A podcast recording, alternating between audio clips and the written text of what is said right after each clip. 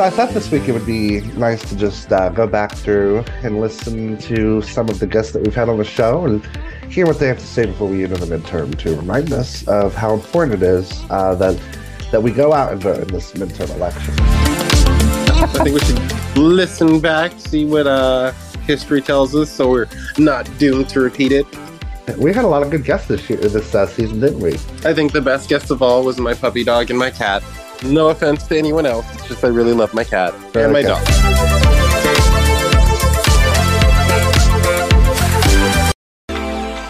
Okay, so this was our first guest, and I asked her a question about LGBT rights.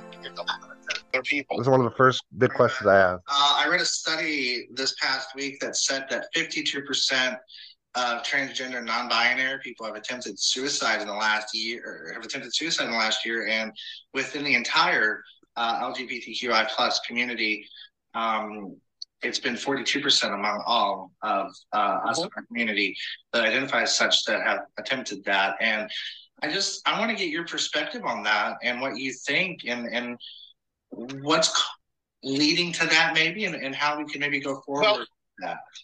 I mean, studies have shown that if you use somebody's, if you don't use somebody's dead name or pronoun and use the one that they prefer, then that goes completely down.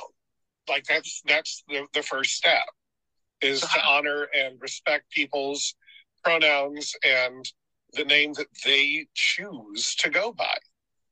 But when you see people take with uh, Amy that just lost Jeopardy the other night. Um, she was going for so long, you know, the, they build her as the longest winning streak by a woman on Jeopardy. And of course, people come out saying, well, that's a him, that's he. And I'm, that just boils my blood to hear that simply because there could be a kid watching. There could be a kid reading the comments. And if if it's not a child who is trans or non-binary hearing this, then they're going to hear it from their classmates because they learned that at home. No, I agree. That was Della, our first guest in the show. That was back in February we had just started talking about uh, or continued our conversation with the assault on transgender rights from these uh, legislators. I um I'll pro- I'll go out on the limb and say I'll disagree with uh her statement. To me, the reason why a lot of uh especially the trans youth are higher rates of suicide attempts as well as successes is because of the demonization that we see in the American society. Saying uh, we get it from uh, the media, we get it from our political leaders, saying trans individuals are perversions, abominations, they're freaks. They don't deserve human rights. And when you're young and you keep seeing the images and you keep hearing the degradation, the name calling, it to me wears on one's self esteem. And to me, that's why the rates are so high. Because also, I think another reason we can add is the lack of mental health facilities and access to mental health. Uh, Lusi, do you remember we had Olivia on the show? Yeah. mhm. and what they don't understand. That's like to me, that's how I break it down in my head is it makes something that you don't understand and that makes you uncomfortable because it's not your life now means that you feel like you get to weigh in on what other people do with theirs. And that's why our entire country is completely ass backwards and makes zero sense. Do you remember that episode? What's up? Do you remember that episode? Yeah, I'm just hoping that they're not as like I'm hoping they understand now the the difference between defund the police and abolish the police are really not saying that there should be, you know, none no enforcement of laws or whatnot, but that like they just don't need tanks and AR-15s or M4s. The, term Two Spirit was created in 1990 at the Indigenous Lesbian and Gay International gathering in Winnipeg and specifically, quote, specifically chosen to distinguish and distance Native American First Nations people from non Native peoples. The primary purpose of coining a new term was to encourage the replacement of the outdated and considered offensive anthropological term, berdache. And I'm part uh, Cherokee. I'm about 20, 25% Cherokee. And um, I consider myself Two Spirit.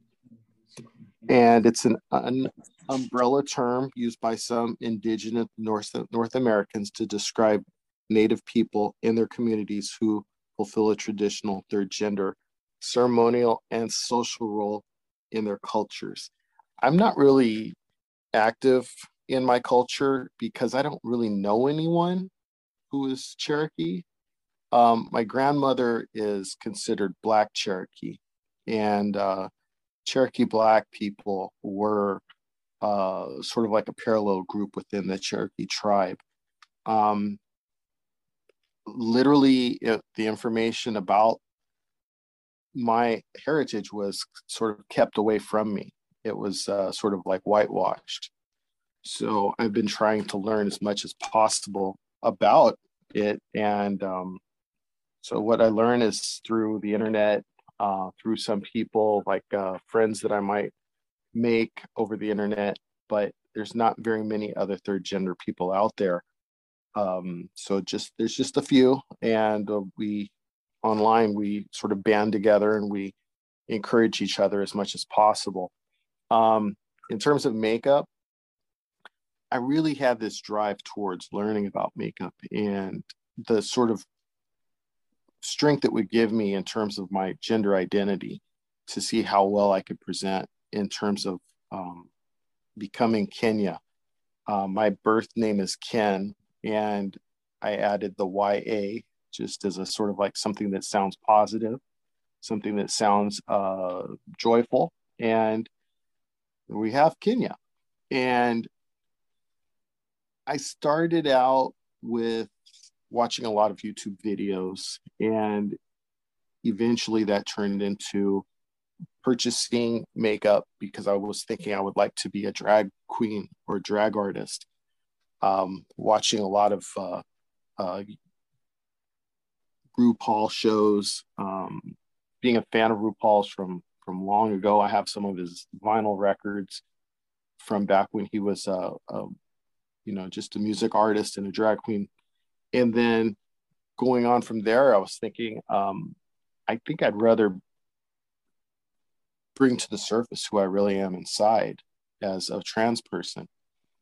So what I did was I learned about makeup, I learned about hair, just mainly by watching YouTube videos, being self-taught, like a lot of people in the LGBT communities, and um, I've really, uh, I really feel like I've, I've really come up.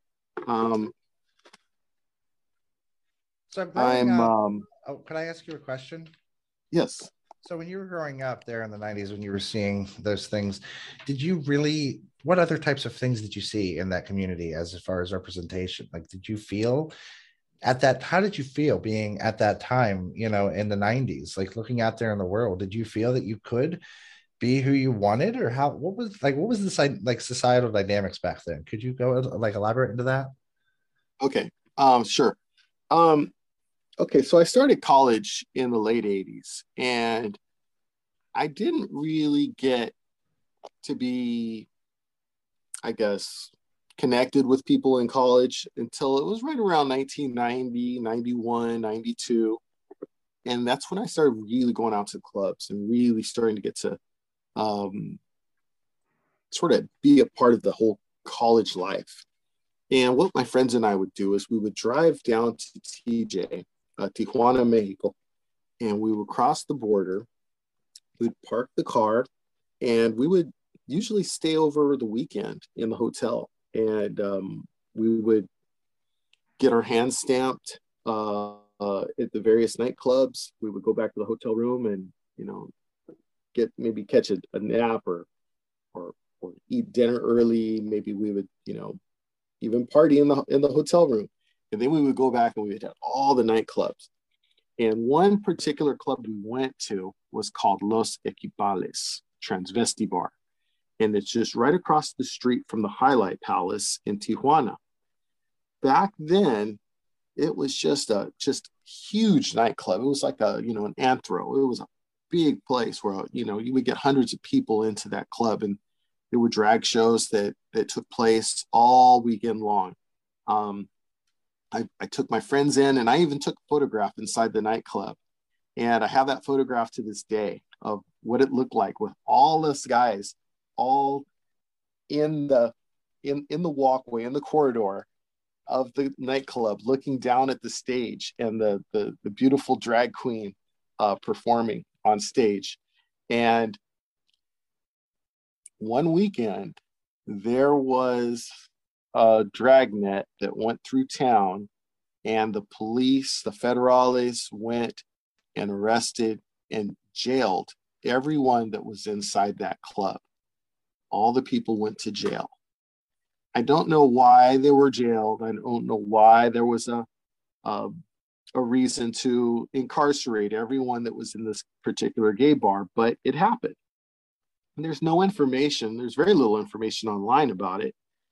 And that was the sort of thing that happened in the 1990s in the early 90s um, eventually the club closed. I'm sure it's opened up uh, under a new name um, but now there's a new sort of breed of of of lgbt club in tj where drag is normal drag is synonymous with with the uh, with the gay bar uh, experience in that town, and um, it's it's not as uh, taboo as it once was.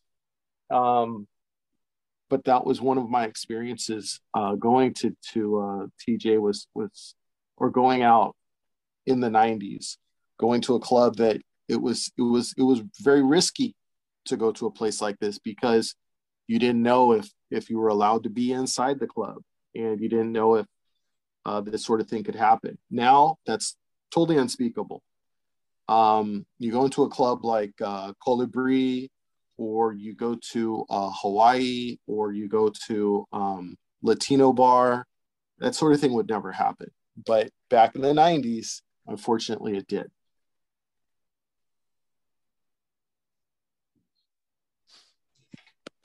I had to do something similar when I was in the uh, the military because I was in during Don't Ask, Don't Tell.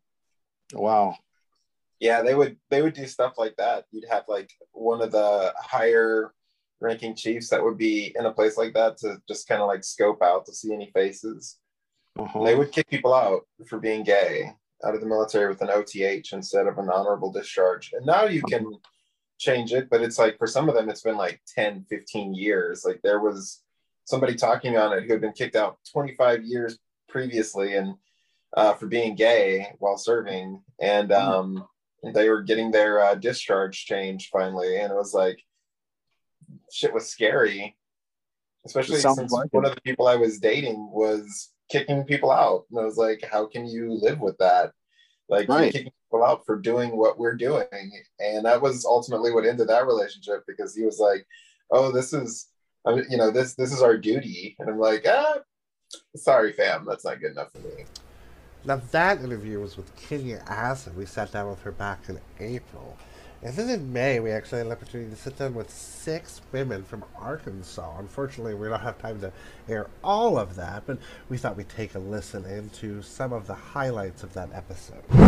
she said that really stuck out to me. That kind of flows into my own story of me and my sister and why banning abortion and banning access to essential health care is so impactful in a negative way. So she was talking about being bold, and some people do not have the privilege to be able to just be like, oh, well, I'm going to play it safe in my words. They have to be heavy, hard, and bold in their words when they are coming at the church or the foundation of all of the misogyny and the patriarchy. And um, so I'm going to talk about my sister tonight. I might get a little emotional. I'm shaking a little bit, but I think it's a very important thing to talk about. Um, So me and my sister grew up in Central Arkansas, poor as fuck. We we grew up in sheer poverty in an abusive home, and the church did nothing to protect us. The CPS did nothing to protect us. The system did nothing to protect me and my sister. And a judge was actually paid off to give us back to our sexual abuser.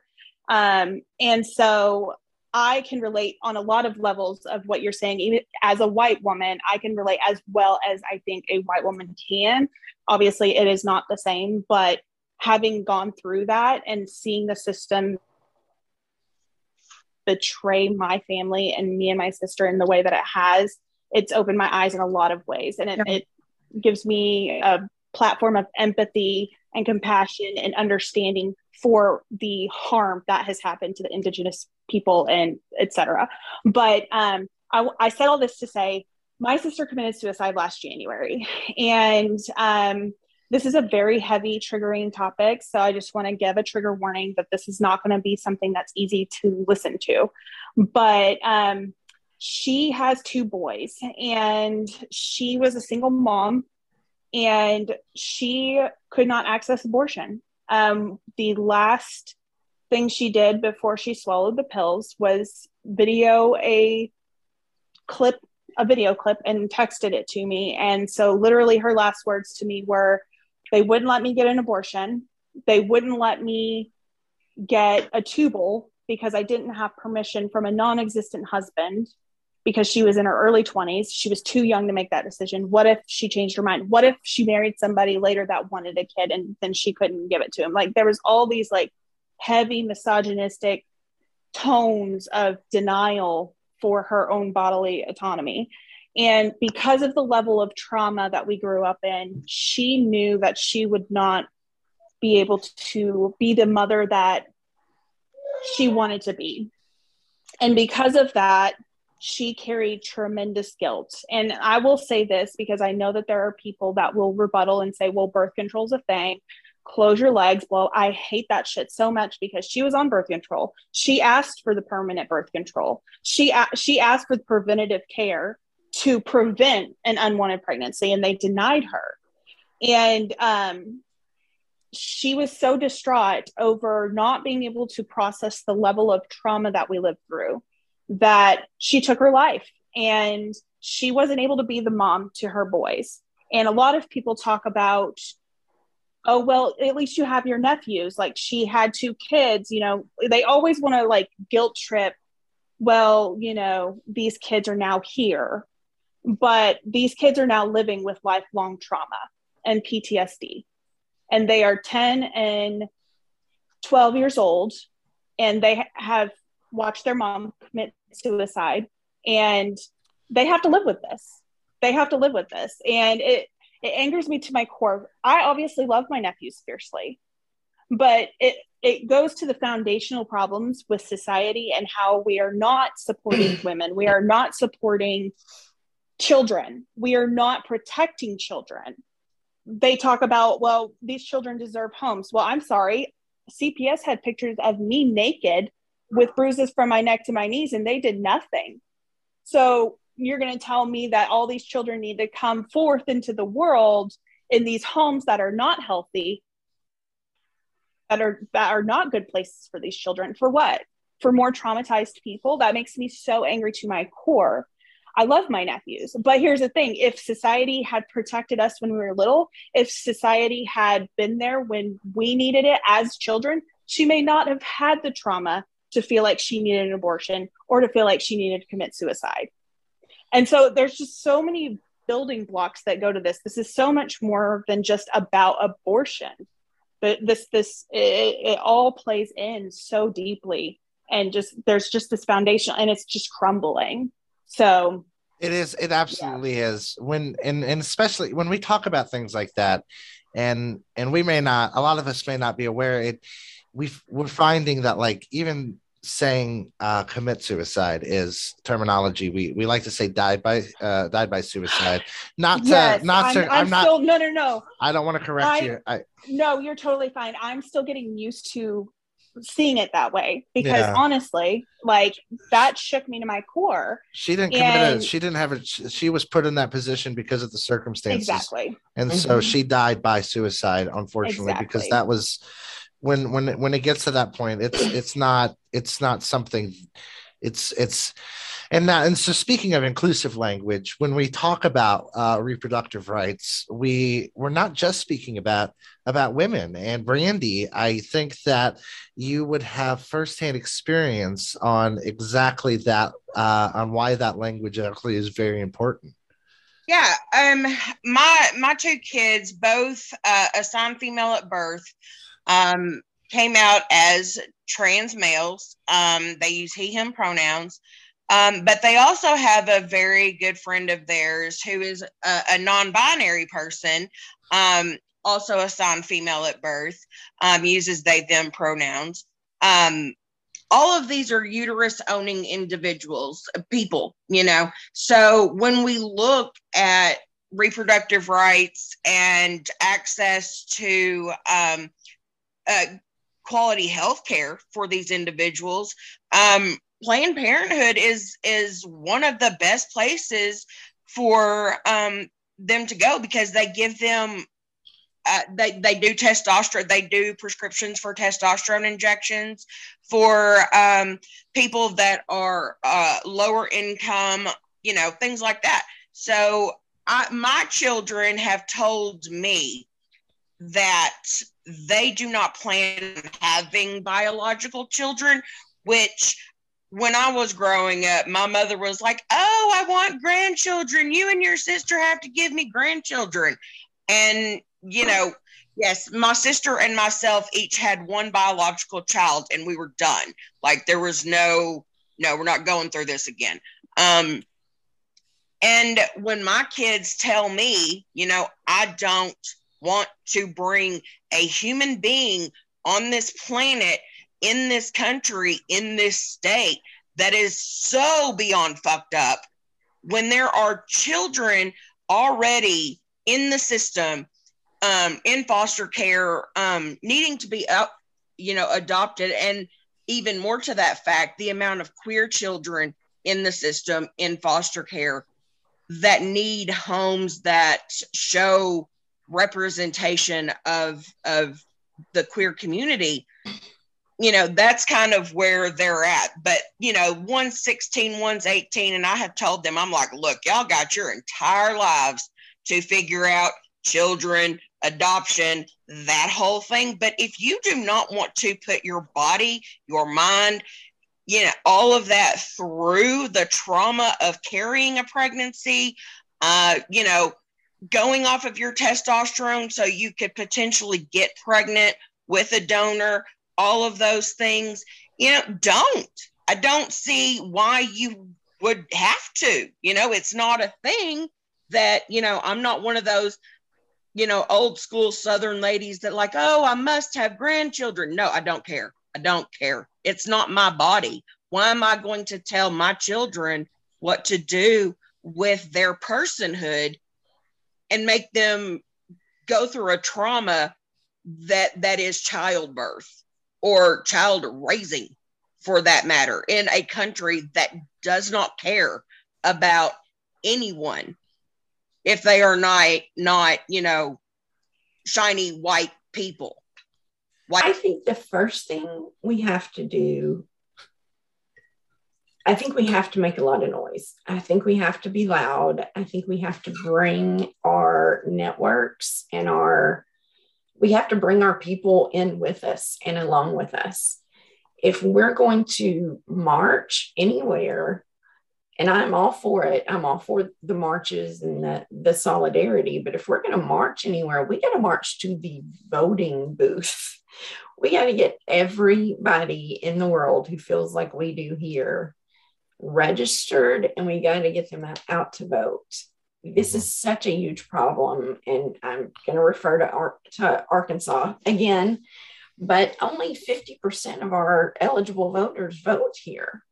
So people want to call us a red state. I call us a state with an identity crisis. Mm. We don't know what we are. We don't know what we would choose because we can't get 50% of the freaking people to show up.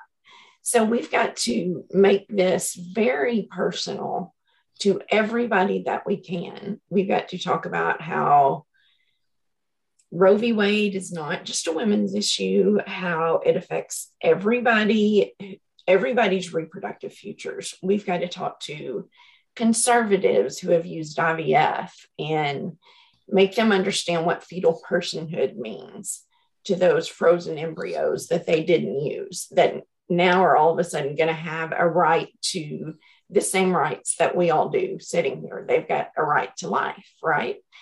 So we've got to find ways to have these conversations and build bridges with people that we might not always find ourselves in coalition with. We might not always find ourselves voting the same way for, but it's those conversations, those difficult topics and difficult subjects like we're talking about now that have to be tackled in some way before we can we can begin to make inro- inroads and we can begin to create that larger systemic change and maybe not you know tear the whole house down but reset the foundation a little you know mm-hmm. the way it should have been in the beginning if we were all included in writing our country's documents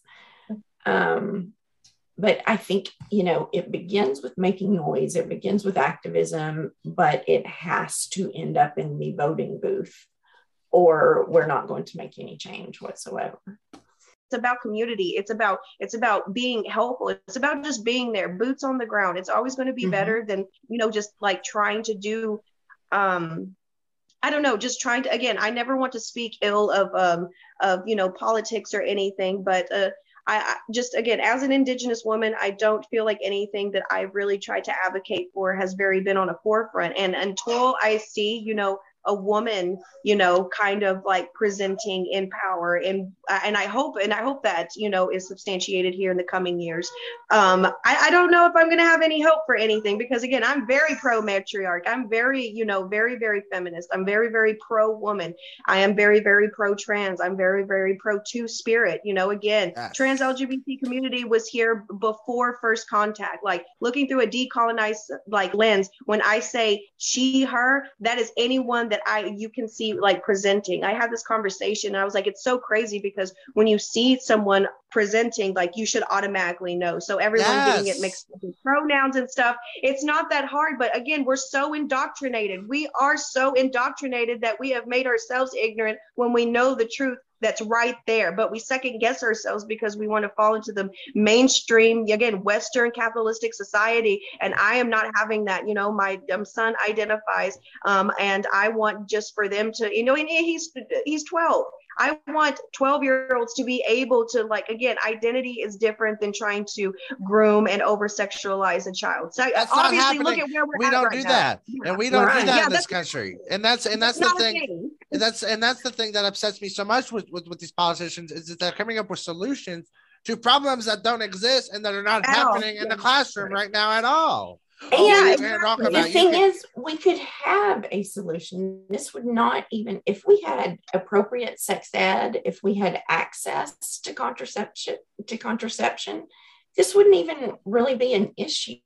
We could reduce with policy instead of ban with potential great harm.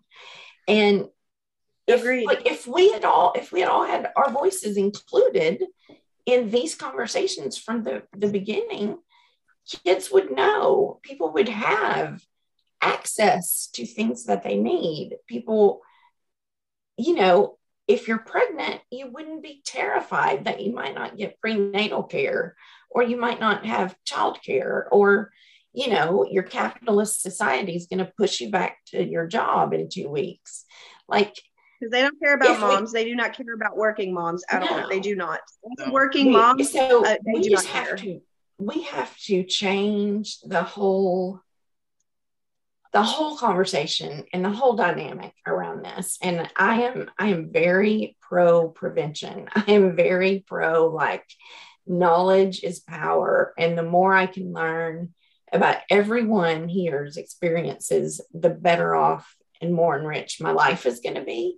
And the better I, I am going to be able to help enrich other people's lives at some point when given the the opportunity. And boots on the ground is so important i think. When we had our march in little rock i turned to somebody beside me and i said you know we should have a tent out back where you can just get free iuds you know where people can just get you know get a, a implant on shot or whatever they want just in a private little setting but like just insert those puppies for free you know because oh, the, the super majority in Arkansas's collective heads would have exploded. And that was a fantastic episode. We sat down with Alicia Flores, Brandi Evans, Ashley Lynn, and Julie McDonald. Then in May, we got to sit down with Jay Louis Van. They're the author of Sentient, which is a book about a futuristic hellscape. Well, animal agriculture runs some corporations do some dirty deeds. You got to check it out. It's pretty good. You address some of those those concerns that you know Jimbo down there on the the corner with his big old Ford 51 and and and the, the barbecue pit going. How are we? How do you have that conversation? Um, I would only have the conversation if they were open to it. Otherwise, I wouldn't have the conversation at all because I'm about relationship building. And if they're not ready for that conversation, I'm not going to have it with them. So, if they are um, ready, what would you? How would we begin? Well, that? I would say, um, look, I get the same. I get my protein from the same place your animals get their protein. Mm. So, how would I be lacking if I'm getting my protein from the same place that your animals are getting your their protein? we see how um, they're doing. I don't take a B12 supplement. I have been vegan for this July will be nine years. Wow, that's incredible. Um, and I'm doing fine. I had my labs drawn last October. I get my labs drawn every year. Um, all my levels were normal aside from my iron. Now I have reproductive organs. I have this wonderful thing that happens every single month where I lose blood. I do have to take an iron supplement. It is not because of my diet. It is because, unfortunately, I have, well, we won't go into it if I need to say anything more than this monthly thing that happens. I take iron for that, but I only take it for two weeks out of every month. Otherwise, I'm fine. I take vitamin D because I think it helps my mood. So we take supplements for other things anyway, right? I would rather take a supplement than have an animal suffer. So, it, as far as protein goes, I think it's important to acknowledge that, you know, as far as health is concerned, every one of our bodies is different. And we all have different blood types. Um, and we all have our own internal ecosystem. It just so happens that my ecosystem does very well on a vegan diet. I'm not here to dispute that it might not be for everyone. You know, my mom, for example, she's not vegan. She knows what I do. She reads my stuff. She's my number one fan. Um, does she acknowledge that she has cognitive dissonance? Yes. However, her concern is that she has um, some health issues. She's not confident that she could go fully vegan. I'm not going to try to make my mom go fully vegan. She has to find that out for herself. We all have to decide for ourselves what does that mean though she can reduce beef? Yes, she could do that. And does she feel better? Yes. So, you know, as far as where to get protein, we do have to watch. It is important if someone were to go vegan to watch their blood, um, to get their labs done, to make sure everything's okay. But as far as protein, um, Oh, there's plenty of protein to be found. There's we we know the science has shown that the protein is available. There's beans, legumes. Yeah. There is even the plant based products that they're that they're now uh, manufacturing provide us the supplement for that. The only other thing I was going to add is that we just have to acknowledge that the USDA is in control of our food pyramid, and they're the ones that are telling us how much protein we should have, and it's and it's um it's a question of well, who's really telling us where we need to be getting our food from? And we know that it is food corporations that are a part of making these decisions, a part of the USDA. Well, they pol- they they lobby the politicians. That's what I mean. I don't, I'm not going to make decisions about my health. I mean, if again, it's thinking about, you know, it's my body. Um, I'm going to make the best decisions for my body. I've had no issues being vegan for nine years. I've had zero, I've had, I've been healthier. I've had more energy. I've had, I mean, I just feel great and I felt consistently great. And, you know, so yes, if I need to take a supplement, I may have to do that. But we also know, again, if you're diabetic, there are certain supplements that are going to work for you. If you are um, depressed, again, there are certain supplements that are going to be good for you. So it's not just about, well, I don't want to go vegan because why would I do that? And then I'm going to have to take vitamins. It's like, but you might have to take vitamins anyway. Your doctor might still tell you, you know, you're having issues with this, and I would recommend a medication or a supplement. I'd rather take a, a, a supplement than find out that I have to be medicated because I have diabetes, I have high blood pressure, I have high cholesterol because I'm eating meat and dairy. My doctor told me, You have the best cholesterol of any patient I've ever had. Do you know why that is? It's because I don't eat dairy. That's great. Now, Conversations that I would have with someone. I'm healthy. I don't know what else people want to know. We got to sit down with Savannah Barker when the news of Roe v. Wade broke back on June 24th. Then, as we continued on our conversation throughout the summer, we got to sit down with Brandy Sewell as we talked a little bit of cognitive dissonance from the book Atlas of the Heart by Brene Brown. Let's take a listen to that. uh, I'd say that's overdue. Um, As someone with, unfortunately, with a uterus, I am horrified, terrified, heartbroken. It's just there, there aren't enough um, descriptors. There really Yeah. aren't. And these people who have been like, I never would have saw this coming. To me, I feel like like if you feel that this wasn't coming when they've literally been talking about doing this for like decades truly. What the fuck is what the fuck is wrong with these people? Like we knew what they've been after. This is and this is obviously just the first domino that they plan on toppling so they can institute they can essentially put their religious belief on everybody out here. But it's like how do you not see this coming? And we know how they did not see this coming. A vast majority of them are just people who aren't affected because of their privilege. And they're like, I'm not the political type because politics don't affect me. Like, yes, the fuck it does. And now you're really going to see it. and that's truly the heartbreaking thing about this is that anyone that thinks this doesn't this decision particularly doesn't affect them is grossly misinformed because it affects everyone um, there are many people in our population that have a uterus Yeah. um, i think it's you know it's important that um, as we have these discussions uh, we don't just use the term women, but you know, our non-binary uh, brothers and sisters, and um, our gender-neutral uh, friends, and those in the trans community. There are many people who have the joy or burden, however you might see it, of owning a uterus, and Yeah. even beyond that, we all know somebody who does, and we are related to those people. They are friends, relatives, parents, what have you and it's just it's heartbreaking because like you said this is just the first domino and it's um personally as somebody who has never wanted children um and has grown up in a society that has always pushed that onto us you know um that that is expected of us for whatever reason that i mean it's just it feels like it's a breeding kink at this point because you're not pro-life you're just pro-birth so Yeah, that's I- exactly it.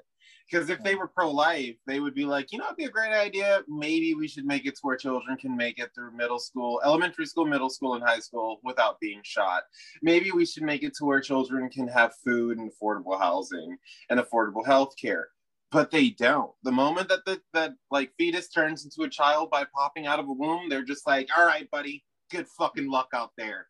Don't ask for anything because these are my tax dollars. Yeah, Savannah, before we got here, I, I was talking about a news story before abortion became illegal, because up until recently, abortion was illegal in Ireland, of a young woman who had cancer and who was pregnant. And the doctors would not uh, continue with her um, her her um, her chemotherapy Right. because they were worried about the threat to the fetus, and she died. Correct. So, and that is not a one-off story. Others, there's been other stories like that. So, if anybody's trying to give this narrative that they are pro-life, this has nothing to do with protecting life. It has absolutely nothing to do with protecting life. That is just a narrative. They're not, like you said, they're not pro-life. They're pro-birth. I, I mean, and that is exactly correct. I was just going to say that, you know, this, if they're really pro life, they would be more concerned about the lives of mothers. I mean, Yeah. if we really want to get into this, like you said, it, th- your story um, that you read, this isn't a one off. This isn't um, rare occurrences. These aren't, you know, extenuating circumstances, even. As someone who works in healthcare, I can tell you firsthand that in the last decade, the amount of patients that come into a hospital with comorbidities is rising. And if you look at that from the perspective of now these people are forced to give birth, and you're going to tell me that none of their lives are at risk? I am one of those people. I um was young and naive once and I thought that um public service was the highest calling one could have and I was raised in a at the time overly patriotic household. So I thought that joining the military was the answer. And as a result, I ended up with a um, degenerative spinal injury. And if I were to carry a child to term now, I would be lucky if I left the situation paralyzed. Yeah, she um even goes on to to show that um having cognitive dissonance is can help promote cult like behavior. And so there is a researcher um that his name is Tavris and Aronson explained that in 1954 the social psychologist Leon Festinger and two of his associates infiltrated a doomsday cult to find out what would happen if the leader's prophecy failed to be fulfilled.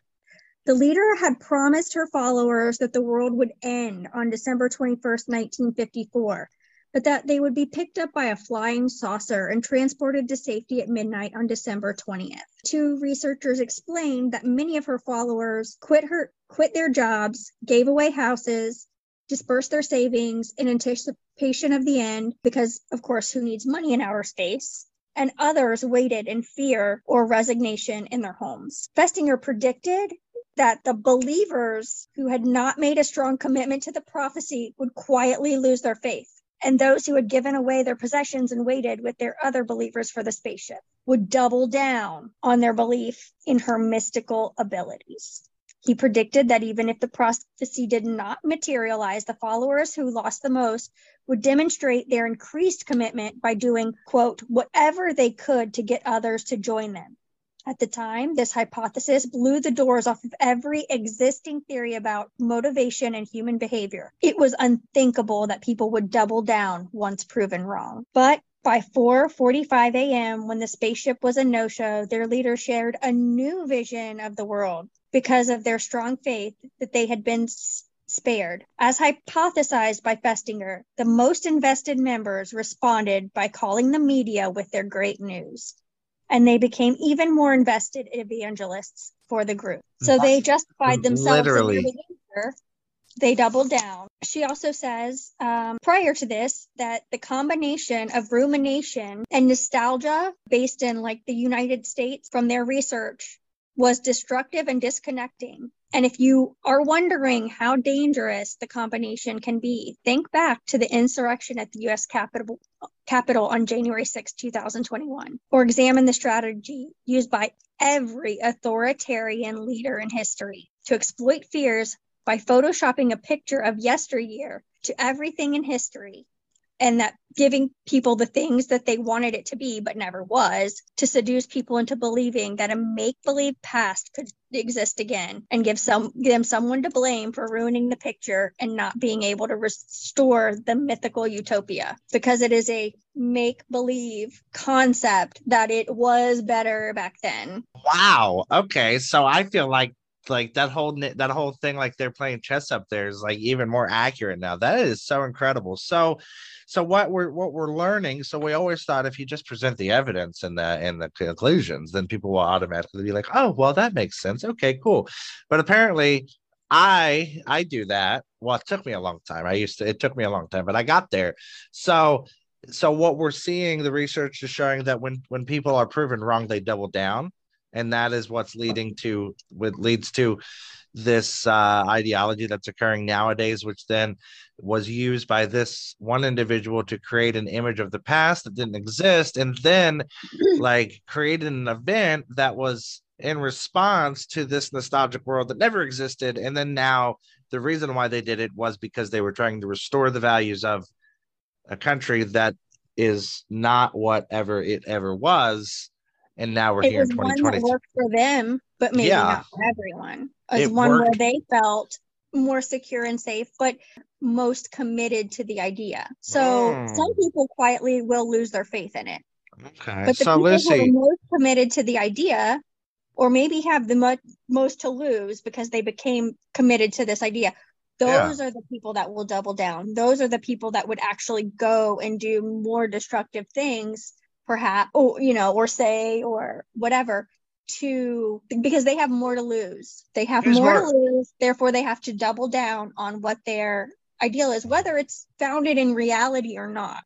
In a lot of these instances you do feel like they are disconnected from reality because you know you're looking at it and if you do look at the evidence you see that crime was higher in the past. All like uh objectively you can look at like money. And sure you know you take into account inflation and you see that in some instances wealth was it's a very tricky topic because now we know there's less wealth distribution and there's more hoarding and collecting of wealth. However generally you can see that there's a trend in the positive for uh, overall wealth in general. Um, but you have these people who are just they have kind of built into this uh, they've kind of submitted to this I, I want to call it a cult of personality just in general, but this like uh, more conservative belief that if we were to travel backwards into the past, it would be better. And you do see who that would benefit. It benefits cis het white guys. And that's sometimes it makes me feel like, oh, and I understand we can't,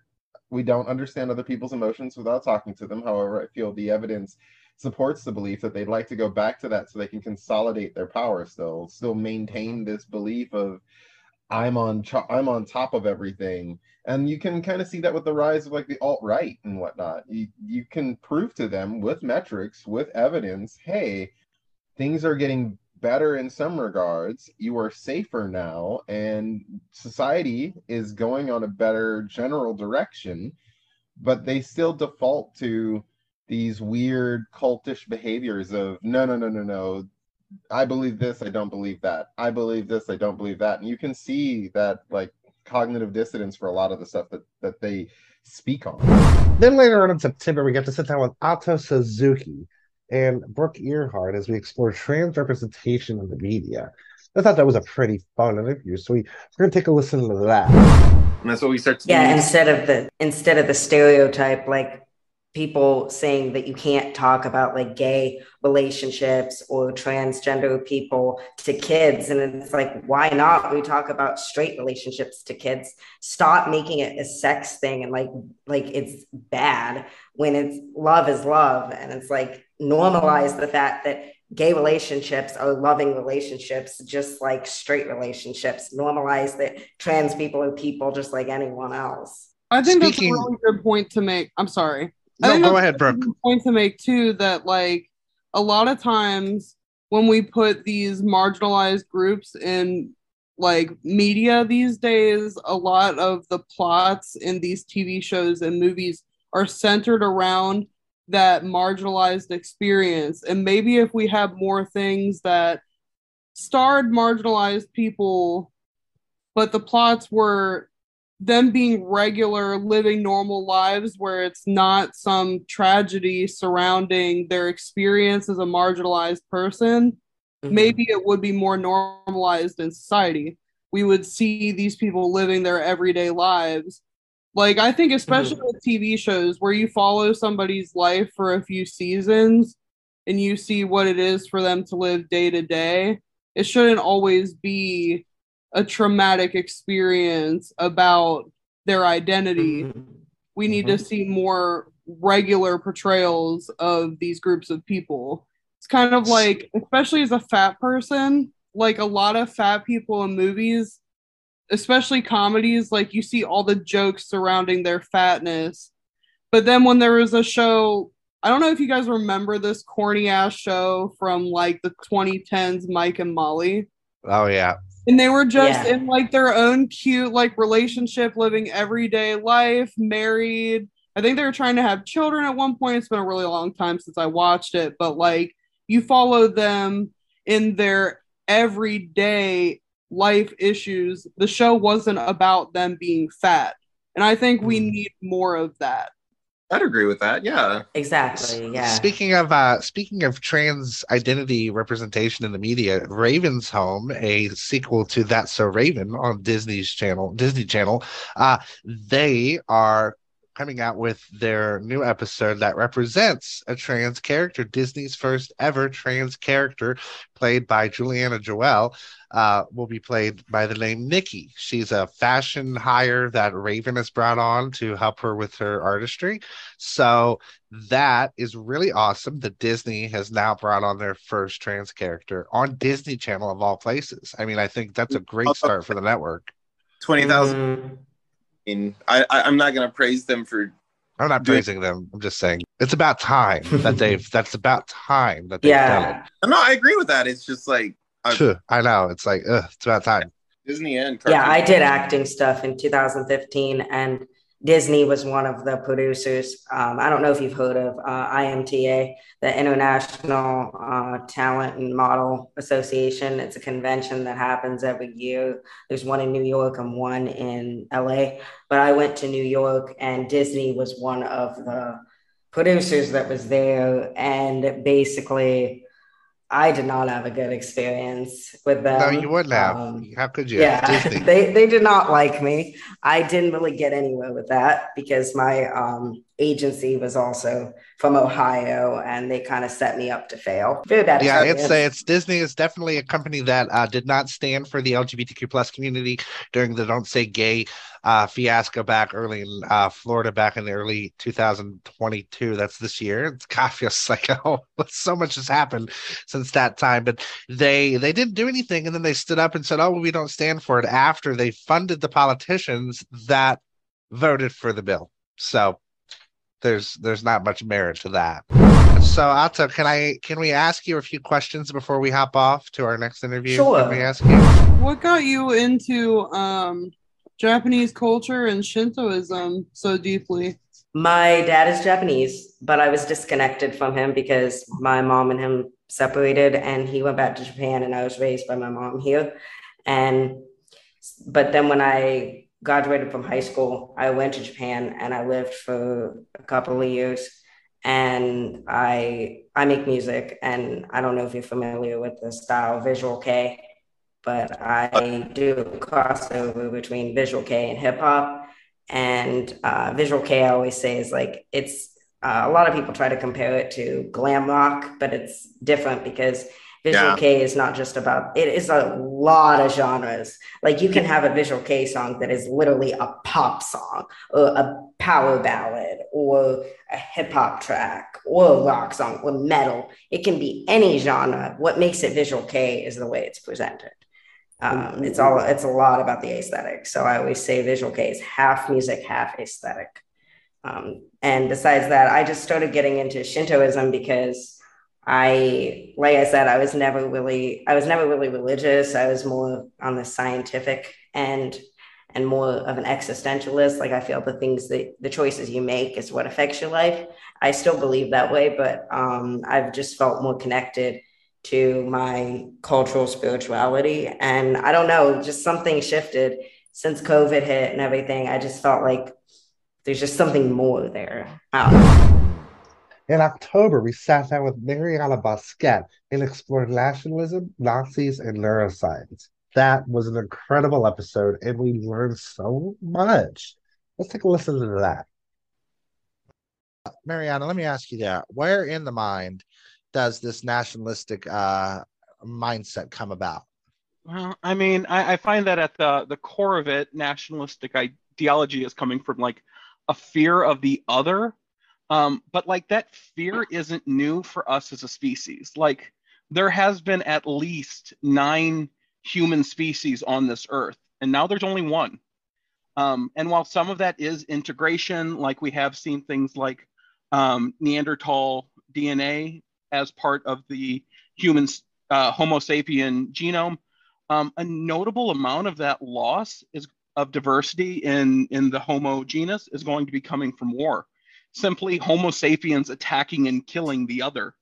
Um, and so in, in modern day, we we don't have another humanoid race that we can other. And so we've come to a point that it's media and politicians creating these false dichotomies um, in the interest, again, of control of people and taking that to an extreme level. Um, so really, I, I feel like nationalistic ideology as a thing is a natural evolutionary mechanism um, that really has been weaponized by this world and this culture. I love that answer so much. So, so I'm thinking about that, and I'm like, so does that, is that, is that where this like that systematic is that where that racism and that that comes from? Like our hatred for other people, like we're like you know we're like is it is it deep seated and like we erased all the other human types of species and now we're going to we're this this certain group that has power is going to erase all others uh, races of humanity because they don't match the is that i mean i i hope not.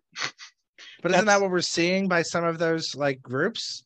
Yes. There there are some people that unfortunately are only looking for fellow white people of their own age, of their own specific nationality, looking for that that ridiculous ethno state because they somehow have a, a belief that the idea of diversity is is going to lessen them, as ridiculous as that is. We also spent some time this season with Mr. Gay Indiana himself, Aijaye Finesse. We talked a little dance, drag, and the art of creativity and being yourself. Let's listen to that. And from then on, um, I pretty much started dancing. Um, I always kind of dance, you know, you know, the family get-togethers, you know, back in the day, chop chop slide, things like that, electric slide. Um, shuffle. I have more, more rhythm than most of my family, so I still don't know where I get it from. Um, but I knew I could. So um, yeah, it just it just it just pushed me into wondering like, hmm, okay, you know, start watching music videos more, start seeing things like, ooh, I can do that. I can do that.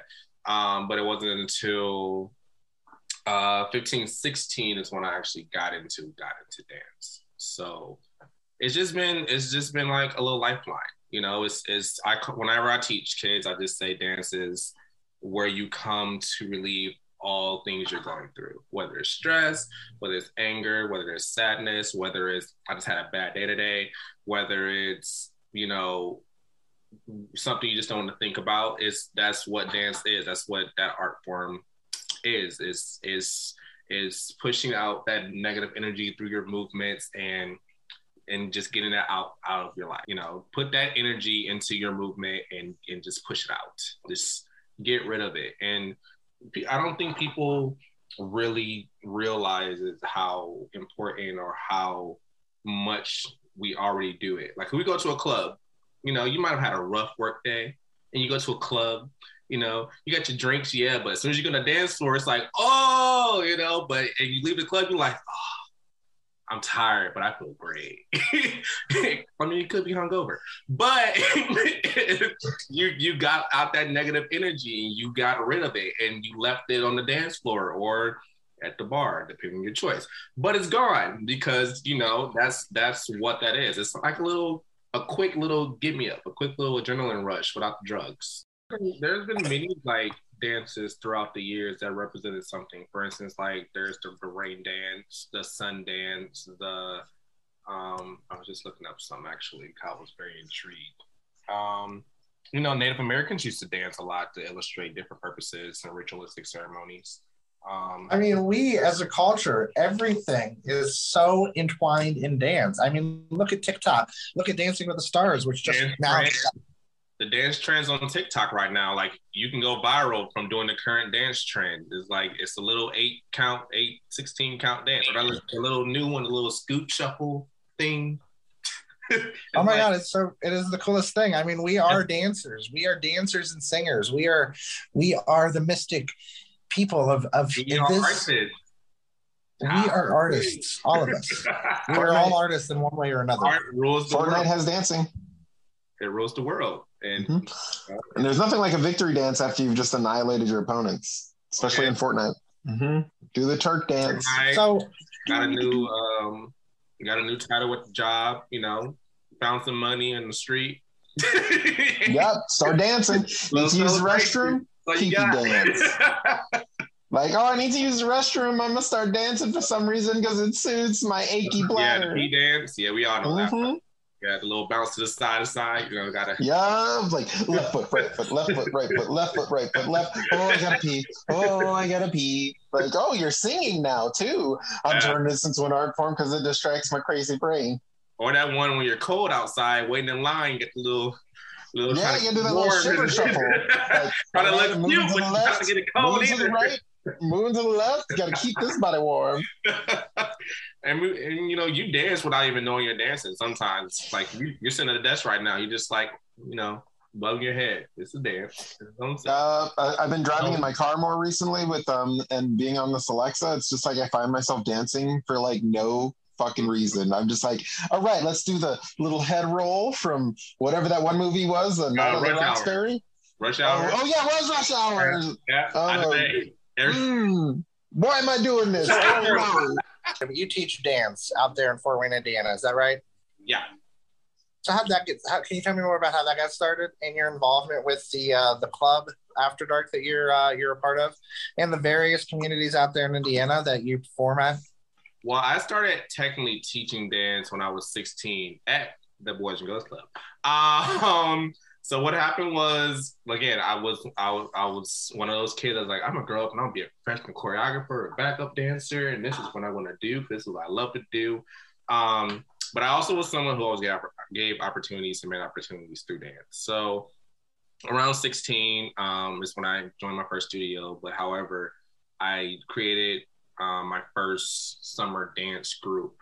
And we basically created the routines and we went around to certain um, festivals and events and parades and we and we danced the routine that we created. And from there, I'm like, hmm, okay, you know, this is cool. So up to like probably four or five years, each those summers was the same thing, a different group or the same group or different people. And at summertime, we'll all get together and we'll go around and do dances. But building that relationship with the uh, the staff member who held over that, her name was Miss Ayers, Delaney Ayers. Um, she went to a middle school and she invited me and a couple other people from that group that we become close with. And she said, I want y'all to come volunteer and do what you guys do because we did dance, we did cheer. I didn't do cheer. I wanted to, did not. Um, we did dance, they did cheer, and it's like, come come to the volunteer this middle school for us, uh, for me, not even not even the, the school itself, for me, because I'm asking and teach these kids because she was very big on getting kids out of trouble and making them do something productive and dance and stuff was that thing. She wasn't a dancer, but she knew talent and she knew kids that were able to with the right tools. Kind of like we talked about earlier, teachers teaching with the right tools. Um, so we that and that started like me at 17. I was going to this middle school, 17, 18. I still go there to this day, and I'm 32 now. Um, and just teaching middle schoolers, you know, or getting them to move, or helping them with cheers, or whatever the case may be. And then from then, that catapulted me into getting into different um, situations. Like there was a local studio here with local artists that needed um, a choreographer for them. I did that for a little bit, and then there's like another. Um, through my studio, I went to. I got connected with this this group called BOU, Voices in Unity, and they're like a choir, a kids choir, but they're a mix of ages, mostly focused on kids, but still like mix of ages. And I started doing like their praise celebrations or their June concerts, which is like a tribute, you know. So it's like starting from here and then with the right networking and connections or people just knowing of me or hearing of me or referring me is how I got into all these other um, situations and events. So that's goes. basically It goes to show that if you put your passions out there, opportunities will present themselves to you. Like people saw you doing what you love to do, and they're like, "Oh, you're really talented at this. Please teach other people how to do it." Well, that was a long episode, but I, I- I think that uh, it's important that we take time to visit back to some of the great people that we've had on this show, and and we wouldn't have been able to do it without Lusi Balzano, Ariya Lackey, Cynthia Grace, Mariana Bosquet, and Athena Primakis. This, this was this was so good, Ariya. Thanks for being here with us today. Pleasure, as always.